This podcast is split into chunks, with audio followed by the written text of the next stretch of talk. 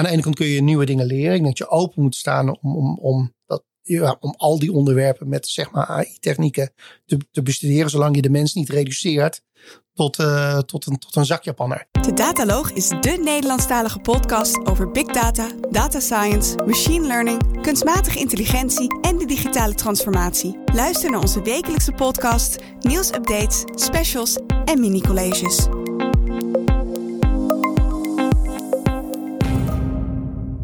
Wat leuk dat je luistert naar weer een nieuwe uitzending van de Dataloog. We zijn eh, begin 2022, januari.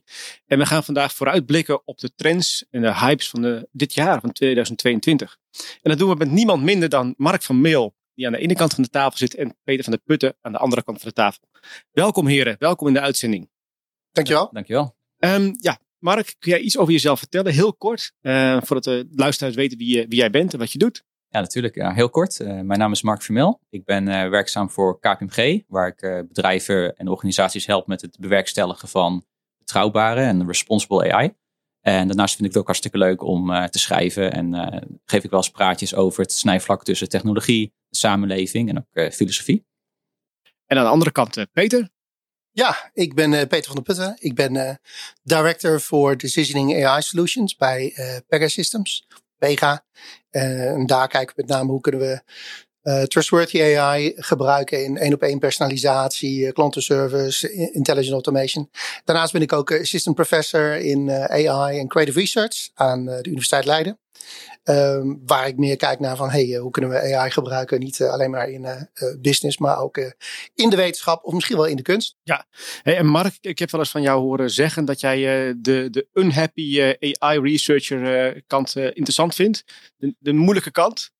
Nee, klopt. Ik was in het uh, verleden ook al data scientist. En uh, daar kwam ik al snel achter dat ik de unhappy flow, zoals jij het noemt, uh, eigenlijk interessanter vond. Hè? Dus risico denken, wat kan er allemaal fout gaan? Wat kan je daaraan doen? En zodoende ben ik ook bij KPMG binnengerold. En dat is precies wat wij ook doen bij KPMG. Hè? Dus wij helpen organisaties met het bewerkstelligen van betrouwbare, responsible AI. Kan je denken aan een, aan een peer review, een audit, wat meer assurance gerelateerde opdrachten. eigenlijk het eindproduct is misschien wel het minst interessant. Ook ethische commissies, et cetera. En uh, dat doe ik met heel veel plezier. Ja. Hartstikke leuk. Ja. Um, nou, misschien zit al een mooie trend die je zo meteen ook gaat noemen. Uh, de, de, hoe je het niet moet doen in, in ieder geval. Hey, de aanleiding was uh, dat jij, Peter, een stuk geschreven had in, op e-mers over de, de trends die jij ziet in, de, in 2022. Ja, laten we maar met de eerste trend beginnen die jij, die jij noemde. AI is minder voor statistici en wordt meer een IT en meer voor de mainstream. Kun je daar iets over vertellen? Ja, eh, wat, eh, wat we natuurlijk uh, zien is dat um, AI meer en meer. Um, er, er, was natuurlijk al best wel veel hype over uh, AI. Ja, maar er is misschien een soort verschil tussen de parallele, de parallele hype, zowel de hype als de dystopie. En daar zit heel erg die, die, die conjunctuur in van de AI winters en summers. Um, versus de daadwerkelijke toepassing. De daadwerkelijke toepassing die loopt toch altijd iets achter uh, op uh, die hype. Maar ik zie nu wel dat, uh, ja, dat er echt wel in ieder geval een bepaalde pockets van de business um, veel breder AI wordt ingezet. Hè, zowel voor het, ja, het optimaliseren van, van klantinteracties, voor inderdaad van marketing service aan de ene kant, maar ook voor het optimaliseren van, van processen. Ja, dus AI gaat van PowerPoint naar de echte wereld. Uh, meer, ja. Ik denk ook dat uh, uh, eerst was natuurlijk iets wat je leuk in je innovatielab deed. Innovatie, ja, dat klinkt altijd heel, heel schattig, maar dat betekent eigenlijk, we gaan het niet voor het echi doen. Ja, dus, en je ziet nu veel meer dat die innovatie vanuit kern van een bedrijf komt. En dus in plaats vanaf de buitenkant in innovatieafdelingen. Uh, dat het veel meer uh, nu iets is wat uh, businessfuncties eigenlijk Ehm, zelf willen oppikken. Ja, Mark, zie je dat ook? Ja, nee, zeker. Ik denk dat uh, eh, AI tot op zekere hoogte al wat meer gedis, uh, hoe zeg je dat? Uh, gedemystificeerd is in het Nederlands. dus het is voor steeds meer mensen duidelijker. Je hoeft niet meer een data scientist te zijn om een model te ontwerpen, zelfs toe te passen. Ik denk zelfs dat bijvoorbeeld door transfer learning, dat zijn modellen die zijn al getraind, voorgetraind voor jou.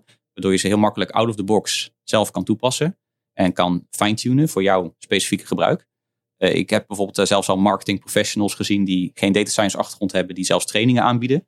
Uh, hoe kan je AI toepassen voor marketingdoeleinden?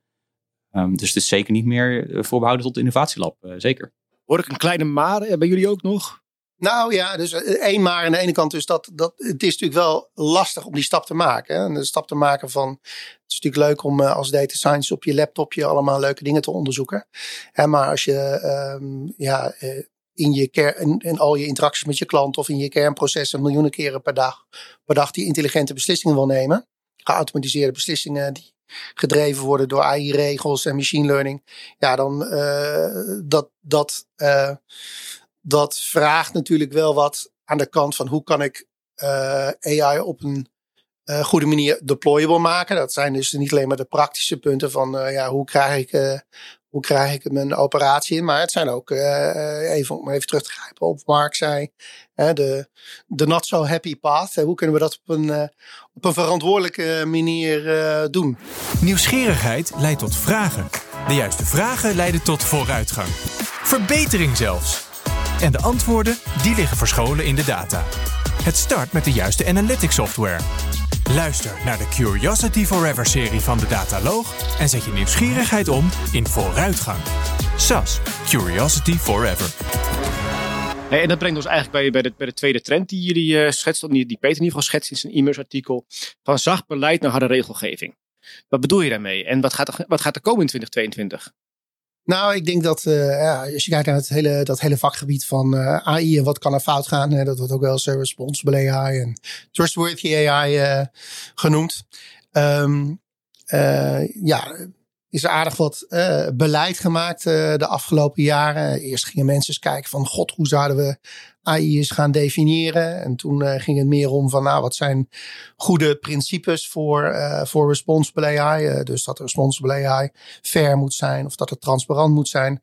maar er zit ook een ontwikkeling in dat dat men meer is naar gaan kijken van ja, maar wat is het doel van het systeem eigenlijk? Want je kunt prima een uh, sociopathisch systeem maken, hè, wat uh, mass surveillance doet op uh, klanten of op burgers, maar wat verder alle, misschien alle maatstaven van transparency en fairness um, ja, afvinkt. Hè? Dus wat daarbij gekomen is, dat er goed gekeken wordt naar van ja, wat is eigenlijk het doel van je AI-systeem? Even los van uh, die, die, die principes rondom uh, transparantie en uh, fairness, et cetera. En dat zie je ook bijvoorbeeld in de, de nieuwe Europese regelgeving, die, waar vorig jaar eerst een voorstel voor is, voor is gemaakt. maar dat speelt overal in, in, de, in de VS, bijvoorbeeld de Federal Trade Commission is vrij actief rondom eigenlijk het het verkopen. Dat ze al bestaande regelgeving hebben hieromheen. de Chinese overheid heeft zelfs regelgeving gepubliceerd. Uh, of uh, voorgesteld die verder gaat op sommige vlakken dan uh, de EU-wetgeving. dus je ziet ook dat er een verschuiving is van zelfregulatie en overleggroepjes en een beetje beleid maken naar kunnen we dit omzetten in harde regel en wetgeving. Die gaat er dus komen? Die gaat er komen. Dat gaat misschien een tijdje duren, maar die gaat er zeker aankomen. Ja. Mark, hoe kijk jij er tegenaan? Ja, nee, klopt. Die, uh, die regelgeving die komt er. Ik denk dat je refereert naar die, uh, die draftversie van de, uh, hoe heet die, de EU Regulation Act volgens mij, die de Europese Unie gepubliceerd heeft vorig jaar. Maar als je kijkt naar bijvoorbeeld ja, hoe lang het heeft geduurd voordat de GDPR er was. Nou, dat waarschijnlijk duurde nog wel drie, vier jaar voordat die door de Europese Commissie is. Dan moeten alle landen natuurlijk zelf nationaal dat zien te implementeren, uit, uitrollen. dus ik, ja, even los van de discussie of wetgeving überhaupt alles gaat fixen wetgeving loopt natuurlijk per definitie achter hè, op, uh, op ethiek, wat we zelf vinden wat verantwoord is of verantwoorde, uh, verantwoord gebruik.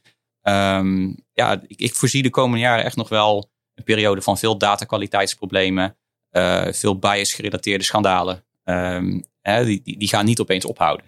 Ja, absoluut. Ja, wat je wel ziet dat bijvoorbeeld in um, in uh, de plannen van het nieuwe kabinet. Daar is ook in opgenomen van nou, we moeten eigenlijk gaan nadenken over uh, waar gaan we de AI-autoriteit beleggen.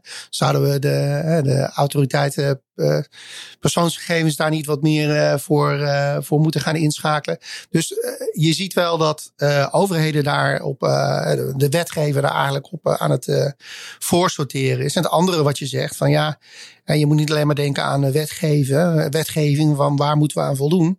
Je moet natuurlijk ook fundamenteler kijken van nou, wat is, hoe, hoe kunnen we AI nou op een manier inzetten dat het niet alleen met een goede komt van het bedrijf, maar dat het de goede komt van de klant of de burger. Want uiteindelijk, eh, los van alle wetgeving, als je als klant of als burger het gevoel hebt dat de AI tegen je wordt ingezet in plaats van voor je, hè, dan, dan stem je met je voeten. En dan zeg je misschien van nou, beste bank, ik ben vertrokken, ik ga naar een andere bank. Ja. Dus ik denk wat dat betreft dat ehm, ja, je kunt ook je, je kunt ook zeggen dat uh, wetgeving heel belangrijk is. Maar het zet uiteindelijk eh, alleen maar ja, in uh, slecht Engels de boundary conditions, hè, de randvoorwaarden. En daarbinnen kun, je nog, ja, kun je nog op veel misschien verschillende manieren AI bedrijven. En je moet zorgen dat je het op die manier doet dat, ja, dat het, mag. Ja, als consument begrijp ik best dat mijn mijn, mijn bank wat winst moet maken. Hè, maar het moet in het belang zijn van zowel de klant als het bedrijf. Ik vond kijk wel, wel goed wat je ook net zei. Hè? Van, uh, dat je misschien niet naar een AI-toepassing moet kijken in isolatie. Maar dat het onderdeel is van een grotere besluitvormingsketen. Dus wat is bijvoorbeeld de rol van uh, selectie die voor of na het algoritme plaatsvindt. Al dan niet door een mens of een ander algoritme. En op zich wat die AI Regulation Act op zich wel goed doet, vind ik. Is die abstraheert van de technologie. Hè? Dus die is een beetje, je zou het zeggen, een risicogedreven kunnen noemen.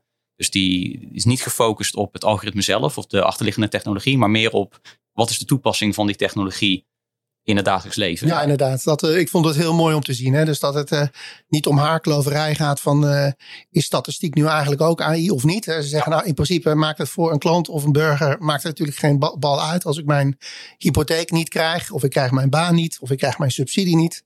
Hè, dan ja, is het niet zo heel erg belangrijk wat voor wat voor methode er nou precies gebruikt is, maar wat, wat, wat was het doel? Hè? Eh, mag zo'n systeem of mag zo'n geautomatiseerde beslissing ingezet worden? En dan uh, die, die randvoorwaarden van, hey, kan ik uitleg krijgen over die beslissing? Of hoe kunnen we uh, controleren dat, dat we blauw haar niet voortrekken over groen haar, et cetera? Want ik kan me ook zo voorstellen dat het nu nog niet echt methodologieën zijn om op deze manier te ontwikkelen, hè, je algoritme te ontwikkelen en dat je dus eh, keuzes daarin maakt, is het ook niet tijd om een methodologie daarin te ontwikkelen? En zijn jullie dat mee bezig met de academie of vanuit, misschien wel vanuit uh, jouw bedrijf? Ja, absoluut. Uh, aan, aan, de ene kant bij het onderzoek zijn we daar natuurlijk mee bezig. Wat zijn goede methoden voor explainable AI, et cetera. maar ook aan, aan de kant van uh, aan de kant van PEGA bijvoorbeeld uh, hebben we uh, enige tijd geleden al een, een ethical bias check geïntroduceerd. Waarin we eigenlijk kijken van, hey, kunnen we gegeven een bepaald, niet alleen maar een bepaald voorspellingsmodel, AI-model, maar eigenlijk gegeven een complete geautomatiseerde beslissing. Zeg, de beslissing of jij een lening kan krijgen of niet. Nou, dat is een combinatie van heel veel modellen en heel veel regels. En kunnen we eigenlijk testen van hoeveel bias zitten in die, uh, in die beslissing. Ja, het, trekken we bepaalde, er zijn bepaalde groepen die we niet uh, zeg maar voor willen trekken op andere groepen. En kunnen we testen hoeveel bias er in die geautomatiseerde uh, beslissing zit. Het is wel een heel lastig probleem, hè, want ja, we zijn met opzet begonnen met van nou laten we eerst maar zorgen dat je kan meten hoeveel bias er is. De tweede stap is natuurlijk van ja, hoe corrigeer je voor die bias? En dat is, ja, dat is lastiger dan je, ja, dan je zou kunnen denken. Nou, misschien even terug te grijpen wat jij zei. Ik, uh, ik, ik, denk ook die, inderdaad, hè, die discussie die, die we voeren rondom AI is in principe niet nieuw. Dus als je kijkt naar wat toen uh, bijvoorbeeld accountancy uh, of in ieder geval kantoren, die big four kantoren, zoals KPMG, maar ook EY, van oudsher al, het inrichten ook van goede governance, et cetera. ja, vanuit een risicoperspectief. diezelfde methodologie kan je ook gewoon toepassen op AI. En in dat opzicht is een jaarrekening ook een soort black box. Hè? Je kan hem nooit helemaal controleren. Misschien weet je niet helemaal wat er is gebeurd. Maar je kan natuurlijk wel goede governance om, omheen inrichten. En dat is eh, wat we bijvoorbeeld bij KPMG ook doen. Ja. Hey, en is, is de technische oplossing altijd een, eh, een oplossing voor een probleem? Uh, nee, zeker niet. nee, uh, ik weet al waar je naar refereert. Uh, ik, ik, heb dat ooit wel eens. je, je, hebt de, de, de valkuil is dan techno-solutionism, zoals je dat noemt, of techno-capitalism. En dat is dat je een, een multidimensioneel probleem reduceert eigenlijk tot een simpele technologische oplossing. Dus een toeltje. Maar daarmee hou je eigenlijk het probleem in stand. Dus ik, uh, misschien kan ik wel even een kort voorbeeld ja, graag. Nee, ik, heb, uh, ik heb zelf ooit wel eens meegedaan aan een hackathon. Om uh, zeg maar dieren te behoeden voor stropers. En dat doen ze dan AI for Good, heet dat. Dat is het toepassen eigenlijk van AI, machine learning, voor het oplossen van grote sociale problemen. Hè? Dus inderdaad stropers, uh, misschien ook wel klimaat, et cetera, dat soort toepassingen. En niks ten, delen, niks ten nadelen daarvan. Dat zijn natuurlijk uh, nobele doelen.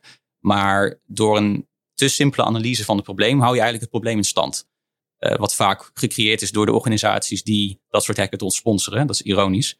Ehm, eigenlijk, um, als je het, het, het, probleem reduceert tot een technologische oplossing, hou je eigenlijk de achterliggende oorzaken, zoals bijvoorbeeld corruptie, armoede, onwenselijk marktwerken, ah, hou je eigenlijk in stand. Ja. Dus het is eigenlijk hetzelfde scenario als fairtrade koffie en chocolade. Hè? Dus we willen eigenlijk wel iets goed doen, maar we houden eigenlijk het probleem in stand omdat we liever consumenten blijven. En daarom betalen, betalen we liever 2 euro meer. Maar waardoor we wel consumenten kunnen blijven in onze stoel, zeg maar. Dus het is een beetje kort door de bocht. Maar ik hoop dat het punt. Uh... Ja, dus het gevaar van het gebruik van uh, algoritmes en uh, geautomatiseerde beslissingen is dat je het probleem niet oplost, zeg je daarmee?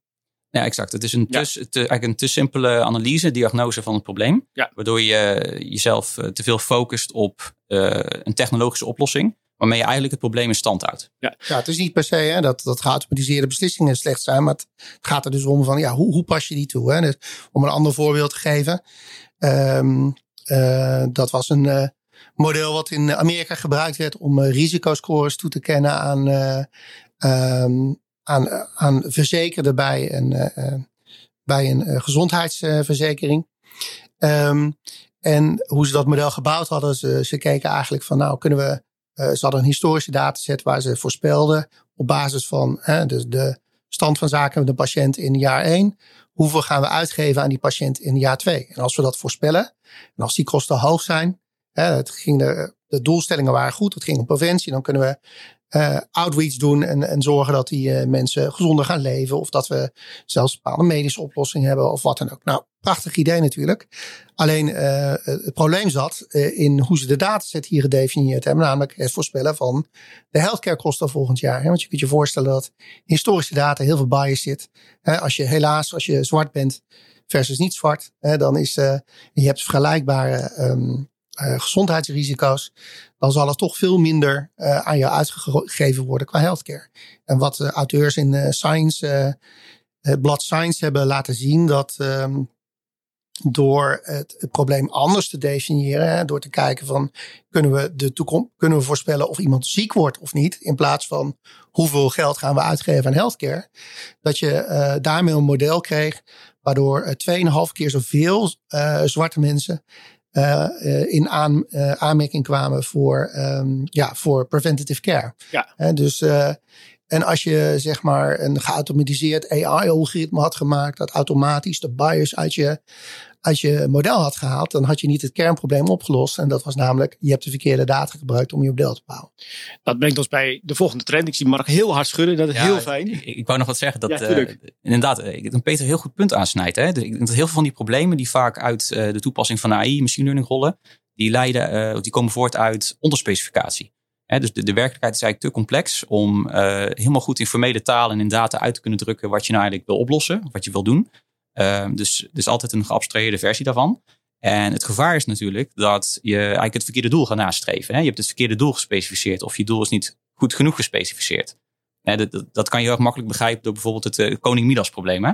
Hij wil, eigenlijk wil hij rijk worden, maar hij zegt nee, alles wat ik aanraak moet in goud veranderen. En dan verandert zijn eten in goud, zijn dochter, het gaat helemaal mis natuurlijk. Dat is eigenlijk onderspecificatie. Dus hij heeft, het verkeer, hij, heeft, hij heeft wel voor ogen wat hij wil, maar hij heeft het op een verkeerde manier uitgelegd. Ja, ja, en uh, uiteindelijk is het wel zo natuurlijk dat er is maar één ding gevaarlijker dan slimme AI en dat is domme AI.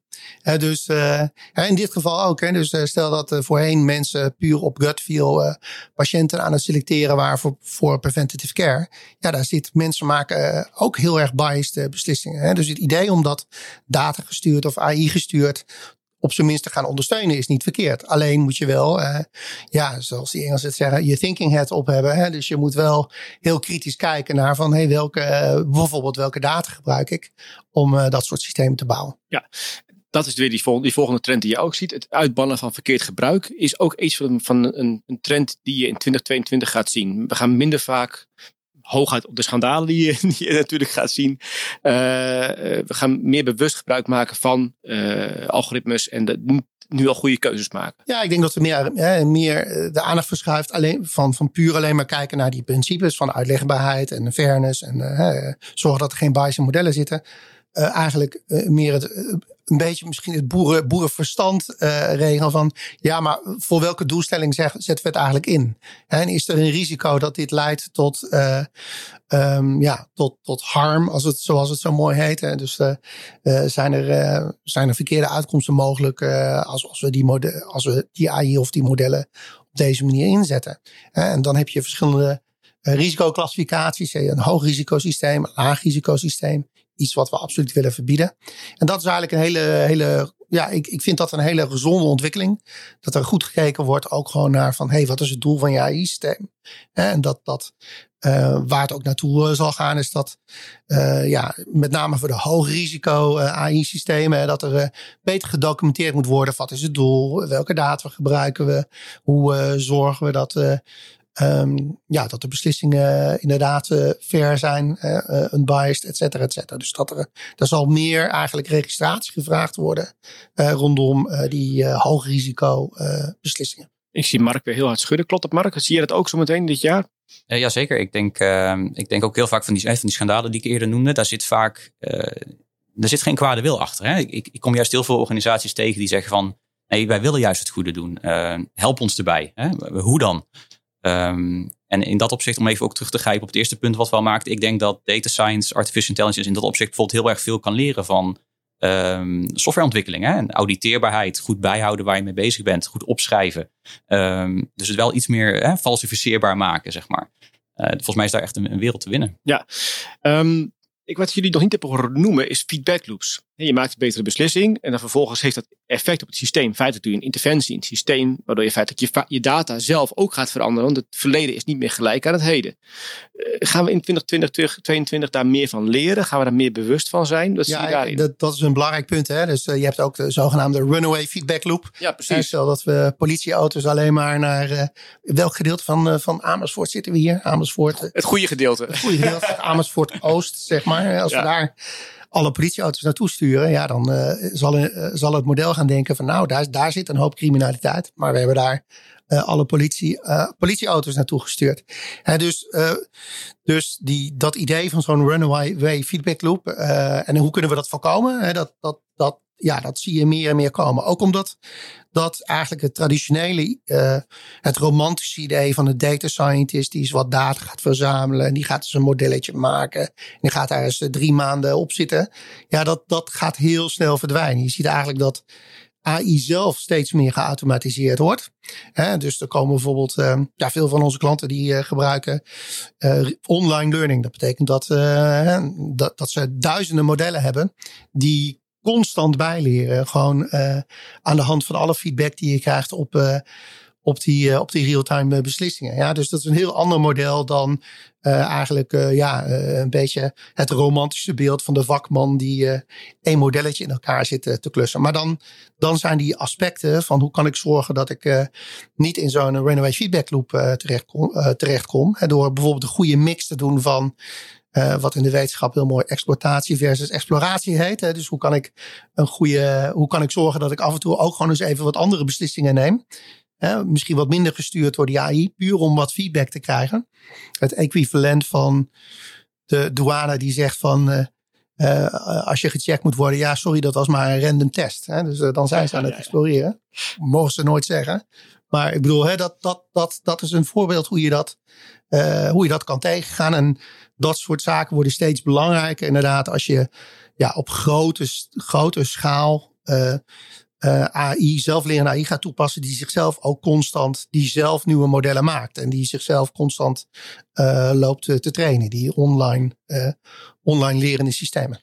Mark, zie jij al klanten in jouw omgeving die, die hierom vragen? Om de voorkomen en behoeden van runaway feedback loops?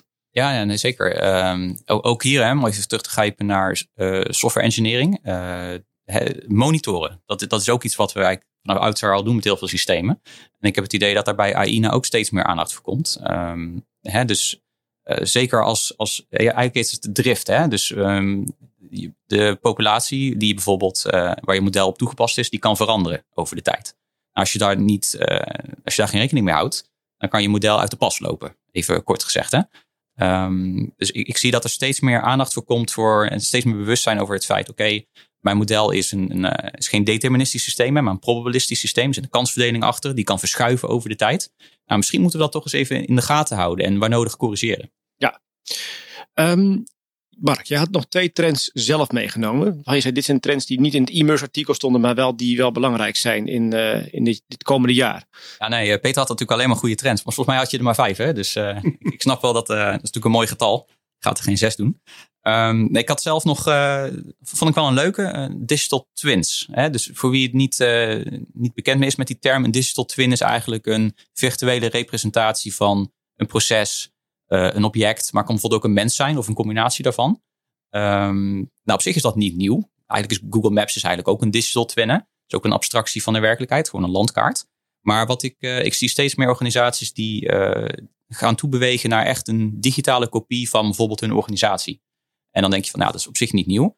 Maar waar dat wel hartstikke interessant mee kan worden, is in combinatie met analytics.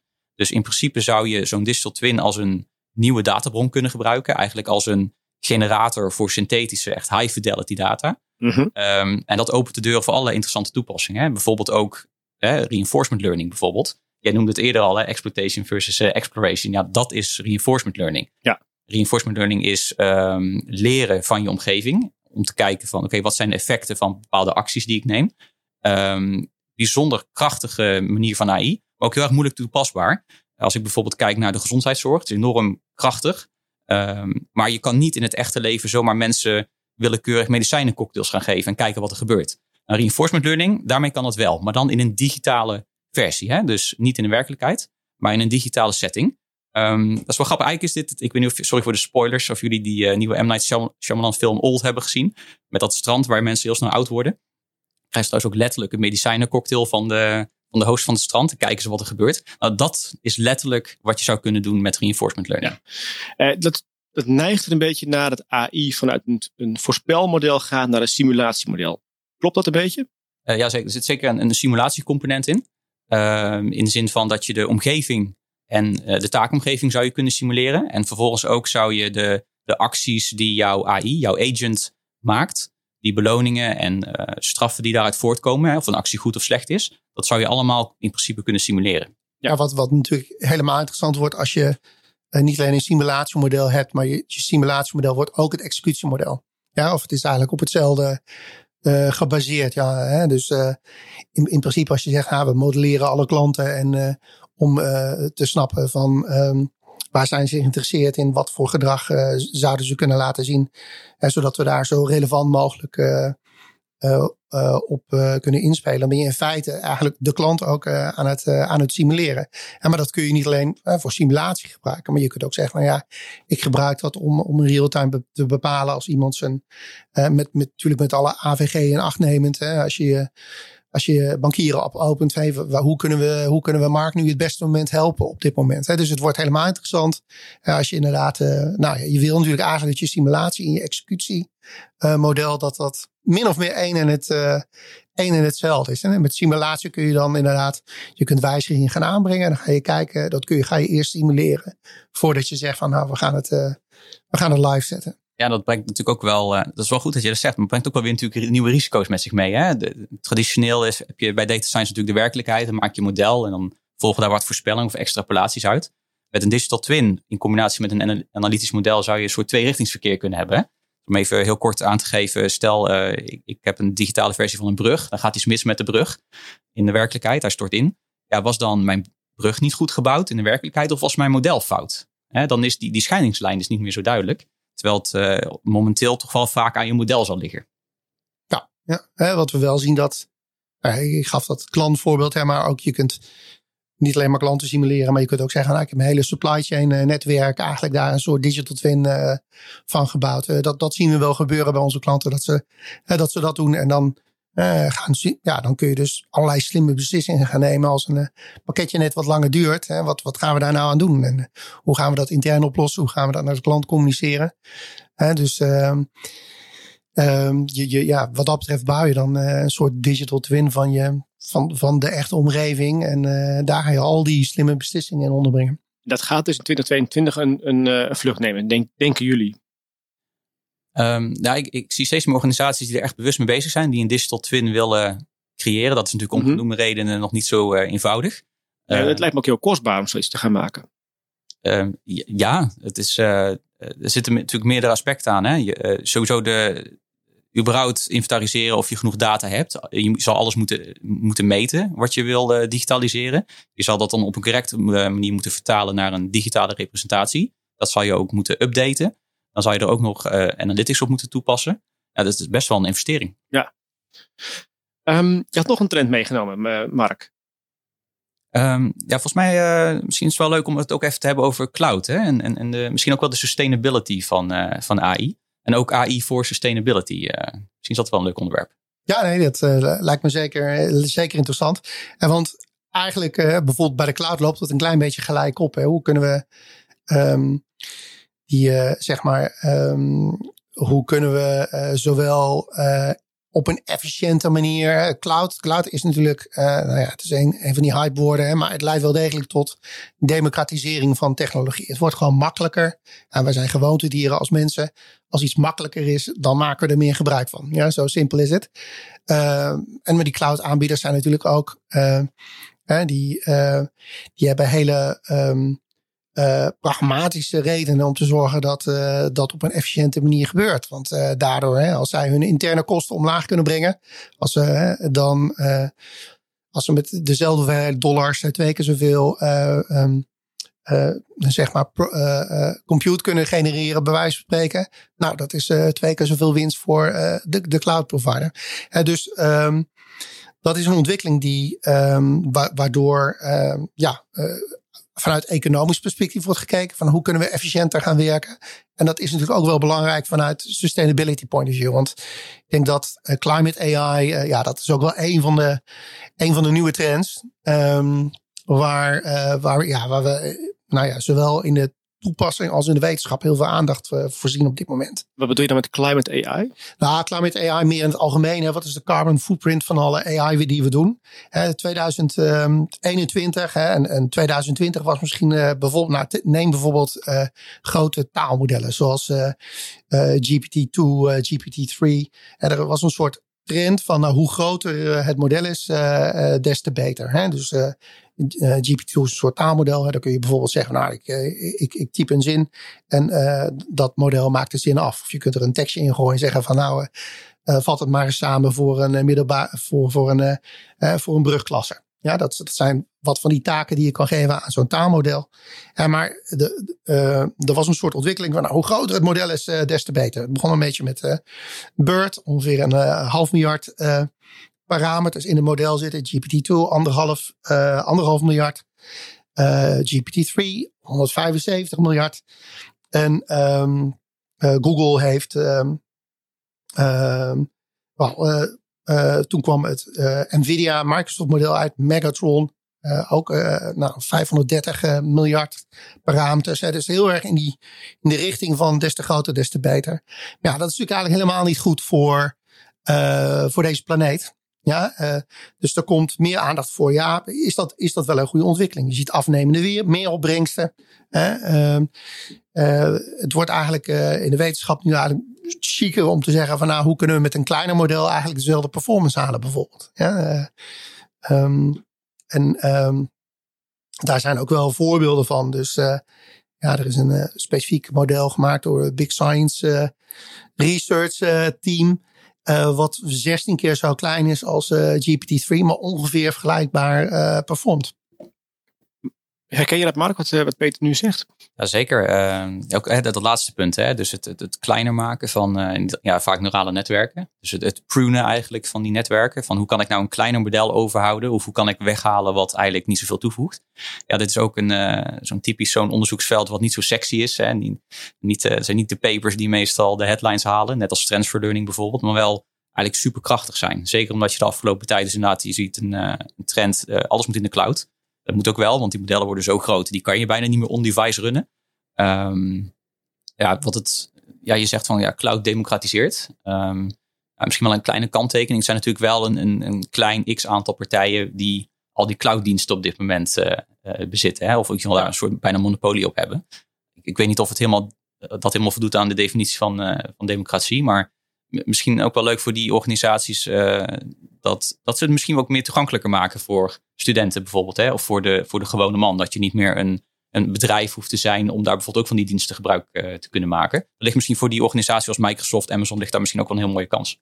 Ja, nee, inderdaad. Dus het verbreedt de toegang, maar in termen van de power balance uh, is het juist de concentratie van, uh, van macht. En wat dat, dat betreft, ik denk ook wel wat belangrijk is om te realiseren dat ja, als je het internet leest, hè, dan zou je denken van nou, AI is machine learning en alle machine learning is, machine learning is deep learning. Maar 90, 95 procent van de use cases die ik zie bij mijn klanten, die um, kunnen net zo goed of misschien beter afgehandeld worden met klassieke machine learning. Hè. Dus eigenlijk zijn er maar relatief. Uh, deep learning kan heel erg krachtig zijn, maar het, voor, het is voor hele specifieke use cases dat het krachtig is. Er moet heel veel data zijn. Het gaat vaak om spraak, tekst, beeld, dat soort domeinen. Maar een beetje klantgedrag voorspellen of, of een behandeling aanslaan bij een patiënt of uh, zelfs uh, je DNA, uh, microarray data gaan, gaan lopen minen. Dan werken de klassieke methoden veel, veel beter. En die, die kun je gewoon bouwen op een laptopje. Ja, en dat deep learning is vooral, of, of neurale netwerk is vooral handig. Hè? Als, je de, bijvoorbeeld niet weet welke features nou eigenlijk leiden hè, tot, tot uiteindelijke uitkomst, tot de voorspelling. Als je dat wel weet. Dan... dan... moet je dat willen natuurlijk. Dat, daar zou ik als KPMG eigenlijk niet blij mee zijn. Want je moet natuurlijk zorgen dat je modellen uitlegbaar zijn. En nou, dat is een ander voordeel van simpelere modellen. Goed nieuws. ik, ik, ik zie toch wel vaak dat in ieder geval organisaties die wij helpen, onze klanten, die zijn er echt wel bewust mee bezig. Dus uh, die maken bewust eigenlijk al die trade-off hè, tussen uitlegbaarheid en, uh, laten we het zeggen, de prestaties van een model. Ja. Dus je kan een heel goed presterend model hebben, wat onuitlegbaar is. Niemand weet hoe het werkt. Ja, daar, daar kan je, dat kan je natuurlijk niet verkopen hè, aan, een, aan een accountant bijvoorbeeld of een derde partij. Dus ik zie vaak dat ze in de praktijk al een, al een keuzeafweging maken. Nou, dan doen, nemen we genoegen met een paar procent minder. Maar dan kunnen we hem wel uitleggen of begrijpen. Ja, ja maar uh, het belangrijke punt is, het hoeft niet eens een paar procent minder te zijn. Hè? Dus uh, uh, ik ben bijna bang om te zeggen, maar twintig jaar geleden heb ik een data mining competitie georganiseerd. nu klink ik een beetje als opa en de oude doos, maar um, en het leuke was, um, voorheen werden er veel van die toy problems gebruikt uh, in, in, die, in, die, in die competities. En ik dacht van, nou, ik wil echt gewoon een real world probleem gebruiken. En, uh, heel, en ik weet van tevoren eigenlijk al dat heel veel van de data die ik ga geven, heel veel van de variabelen die ik geef, et cetera, die, die doen er niet toe. Het is, het is, het is pure ruis. Hè? Een beetje aansluitend op het probleem wat jij aangaf. En uh, waar het toe ging leiden was natuurlijk dat uh, ja, alle wetenschappers, wij vinden het leuk om ons nieuwste algoritme, hè, de combinatie van ons genetische algoritme met ons neurale netwerk, la la la la te maken. Dus die kwamen met, met hele complexe algoritmen aan.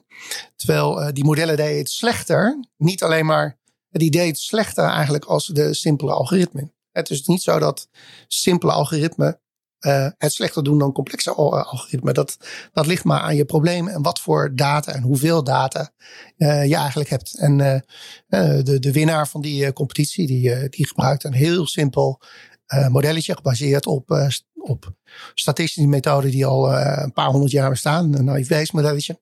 Ja, dus. Ik vond het wel goed wat, wat, wat Peter toen net zei.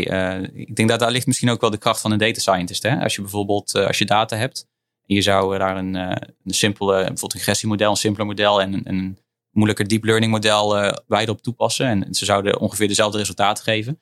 Ja, dan, dan zou je, misschien is je data wel superlineair bijvoorbeeld. Hè? Um, ja, dus die, die, die denkstappen, er wordt heel erg snel gegrepen naar inderdaad edge en de meest moderne hippe technologieën.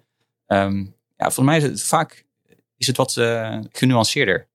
Ja, op de edge inderdaad. Dan zou je ook wat kleinere modellen willen hebben die je kan draaien. Maar, maar zelfs inderdaad vandaag de, de dag al. Hè, ik had het een beetje over, weet ik veel, die klanten van ons die dan duizenden modellen van ons draaien. Maar dat zijn met opzet eigenlijk hele simpele modelletjes. Omdat uh, je wil juist uh, modellen hebben die heel robuust zijn. Dus die, uh, als je maar heel weinig data hebt, dat zal goede voorspellingen maken. Mm -hmm. Oh, en als je meer data hebt, dan worden ze beter. Hè? Dus en zodra je complexe methoden gaat gebruiken, uh, waar je relatief weinig data hebt voor het model, ja, dan gaan ze heel snel patronen zien die er eigenlijk uh, niet zijn. Plus ze zijn niet uitlegbaar, et cetera. Dus 95% van onze use cases, daar gebruiken we geen deep learning voor. Het is, het is meer voor specifieke problemen. Dus bijvoorbeeld uh, ons speech to ons tekst, speech to text model. Nou, dat, dat is een ja. typisch een domein waar je deep learning gebruikt. Alleen daar hebben we ook weer gekeken van nou, hoe kunnen we dat nou op een manier doen die, ze voor, ons, die voor, ons, voor onze klanten zeg maar, uh, economisch interessant is. En ook goed is voor het klimaat. Die modellen zijn getraind op, uh, We hebben bijvoorbeeld onze speech-to-text modellen voor Engels getraind op iets van 10.000 uur van conversatie. Nou denk je dat dat klinkt als heel veel, maar heel veel van die modellen worden getraind op, op tienduizenden, honderdduizenden uren of, of nog wel meer. Tot, tot aan een paar miljoen uh, uur van, van conversatie. Hè. Dus uh, daar hebben we ook weer gekeken van nou kunnen we deep learning modellen gebruiken die wat minder precies zijn. Dat is een beetje tegenintuïtief, hè, maar waar we eigenlijk gaan zorgen dat uh, de, ja, de resolutie ehm, van onze parameters, die, die, die brengen we eigenlijk met opzet terug. Uh, om de eco-footprint beter te maken. Om uiteindelijk modellen te maken waar je veel minder trainingstijd voor nodig hebt om ze te maken. En die ook veel goedkoper zijn. En dat is nog belangrijker op het moment dat je ze executeert. En goedkoper betekent ja, beter voor het milieu. Het betekent ook dat we het natuurlijk dat het voor onze klanten fijn is. Want die, ja, die, die hoeven minder geld uit te geven aan allerlei cloud dat doet me ook een beetje denken aan spiking neuron technologie. Kun je daar iets over vertellen wat je, wat je daarvan ziet? En wat, en wat het is natuurlijk voor de luisteraars die dat nog niet weten. Ja, spiking neuron technologie. Nou, dat is niet, niet direct mijn, uh, mijn specifieke veld waar ik mee bezig, mee bezig ga. Ik weet, aan het CWI zit een heel goed, goed, goede groep van Sander Bote. Die, die uh, gespecialiseerd op spiking neurons. Maar eigenlijk gaat er, uh, kijk, als mensen het hebben over, uh, nou, bijvoorbeeld neurale netwerken, hè, dat, dan zeggen ja, dat is een model van hoe het brein werkt. Maar het is eigenlijk een heel simpel model. Het zegt gewoon van ja, ik heb een soort unit en die heeft verbinding met andere units en de unit kan aan of uitstaan. En er zit een soort gewichtje op die verbinding. Terwijl wat er in de praktijk in je hersenen gebeurt, is dat er een soort train van activaties is. Een spiking, mhm. spiking train van activaties. Er zit eigenlijk, je kunt je voorstellen, uh, er zit veel meer informatie uh, in wat er in, on, in onze hersenen gebeurt. En dus uh, um, wat ook weer leidt tot, tot, tot, tot, ja, tot, tot systemen. In dit, in dit geval um, uh, je brein. Hè? Dus het kan ook weer leiden tot systemen uh, die uh, robuuster zijn, bijvoorbeeld. Ja, hè? Dus, en efficiënter. mogelijk efficiënter ja. ook. Ja, ja, ja, absoluut. Dan het laatste stukje dat jij meegenomen, Mark, de chipmarkt. Jij verwacht ook daar een, een, dat we nou, misschien niet direct als consument daar iets van gaan merken, maar dat wel in de supply chain dat je daar gaat merken van nieuwe technologie. Ja, dat was volgens mij ook uh, naar aanleiding van uh, AI en sustainability. Ja. Um, dat, uh, we hebben het eigenlijk al kort over gehad, hè, dat vooral die grote modellen, maar bijvoorbeeld ook technologieën zoals blockchain, crypto, et cetera, die zijn natuurlijk niet per definitie ehm, heel erg goed voor het milieu. Hè. Die kosten natuurlijk grote, grote hoeveelheden serverruimte, elektriciteit kost het. Um, en ik zie dat er steeds meer mensen, of organisaties, die zijn daar veel bewuster mee bezig je ziet het bijvoorbeeld nu, bijvoorbeeld die ESG-factoren. Er worden tegenwoordig ook al uh, beleggingen worden daarop gebaseerd. Hè? Dus uh, hoe scoort jouw organisatie op basis van uh, eh, ESG-factoren? Hoe sustainable is jouw organisatie? En dat bepaalt zelfs voor sommige beleggers wel om wel of niet te investeren in jouw organisatie bijvoorbeeld of in jouw bedrijf. En ik denk dat het ook alleen maar dat AI er ook een steeds grotere rol in gaat krijgen. Ja, en met, maar de chipmarkt, is de, er komen dus meer chips aan die dus waarschijnlijk ook, ook meer efficiëntie gaan meegeven. En daarmee de business case dan ook beter wordt voor, uh, voor het hanteren van uh, AI en uh, algoritmes. Ja, ja, nee, klopt. nee, zeker. ja, de chipmarkt is natuurlijk wel, die is een beetje hoog, hoog, gespannen op dit moment door, door alle crypto miners. Maar nee, niet alleen om men de schuld te geven, maar die, die is wel overspannen op dit moment. Er is wel een groot chiptekort. Ja, maar dat, dat leidt misschien dan ook nog meer druk. Hè? Niet alleen maar vanuit klimaatoogpunt, maar in het algemeen om efficiënter, eh, om efficiënte dingen te kunnen, te kunnen berekenen. En, eh, je hebt die gespecialiseerde chips, de TPU's van, uh, die bestaan al, de TPU van, uh, van Google, of AWS Inference en zo. Dus ze zijn inderdaad bezig om chips te maken die op een veel efficiëntere manier mogelijk die, die uh, netwerken kunnen berekenen. Ook in, uh, in je laatste mobiele telefoontjes. Daar zitten gewoon gespecialiseerde chips in uh, om, om die modellen te kunnen draaien. Nee, zeker. Dat, dat bedoelde ik eigenlijk ook. Hè. Dus bijvoorbeeld die, bijvoorbeeld die grafische kaarten van Nvidia, et cetera. Die, die CUDA-technologie die natuurlijk extreem, extreem geschikt is voor het runnen van neurale netwerken. Ja, die wordt toevallig net ook gebruikt voor het minen bijvoorbeeld hè, van, van cryptomunten. Dus dat is een beetje een ongelukkige samenval zou je kunnen zeggen. Uh, maar zeker, maar ze zitten overal in. Hè? Ook in zelfrijdende auto's. Uh, mensen worden nu echt geconfronteerd eigenlijk met waar die chips eigenlijk allemaal overal in zitten. Heren, waren dit de trends die we gaan uh, tegenkomen in 2022? De eerste helft, ja. De, eerste- de rest komt nog, eh, bedoel Nou, dat misschien, hè, wat, eh, we, we- we zitten al een, misschien een beetje door de tijd heen, maar ik denk ook eh, wat ik zelf heel interessant vind. ik noem het bij mijn onderzoek een beetje artificial X. Hè, om een beetje beyond alleen maar artificial intelligence te gaan. Ook te, te kijken naar artificial whatever what makes us human. Hè. Dus eh, het kan effective computing zijn, hè, artificial emotions, Mhm. Ja. eh, computational creativity, hè, artificial creativity. Maar ook eh, ja, wildere onderwerpen zoals eh, religie bijvoorbeeld. Religie en robots. Daar heb ik laatst ook een, eh, een praatje over gehouden.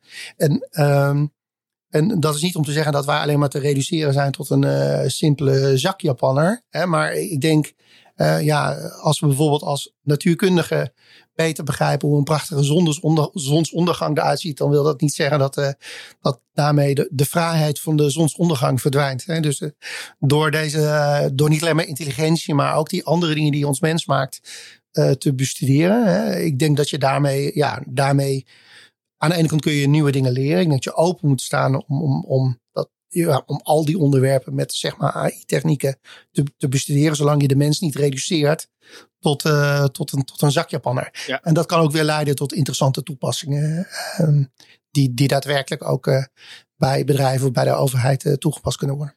In het begin van de uitzending zei ik al, jullie zijn heel actief op de sociale media, op Twitter en LinkedIn, met verhalen delen aan, aan jullie audience. Ehm, als ik meer wil weten als luisteraar, waar kan ik jullie vinden?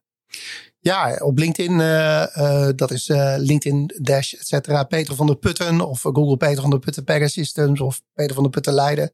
Dan eh, vind je me zo eh, ook wel. In, in Leiden heb ik ook eh, eh, een, een academische website. Dus Peter van der Putten Universiteit Leiden. Dan zul je daar vast terechtkomen.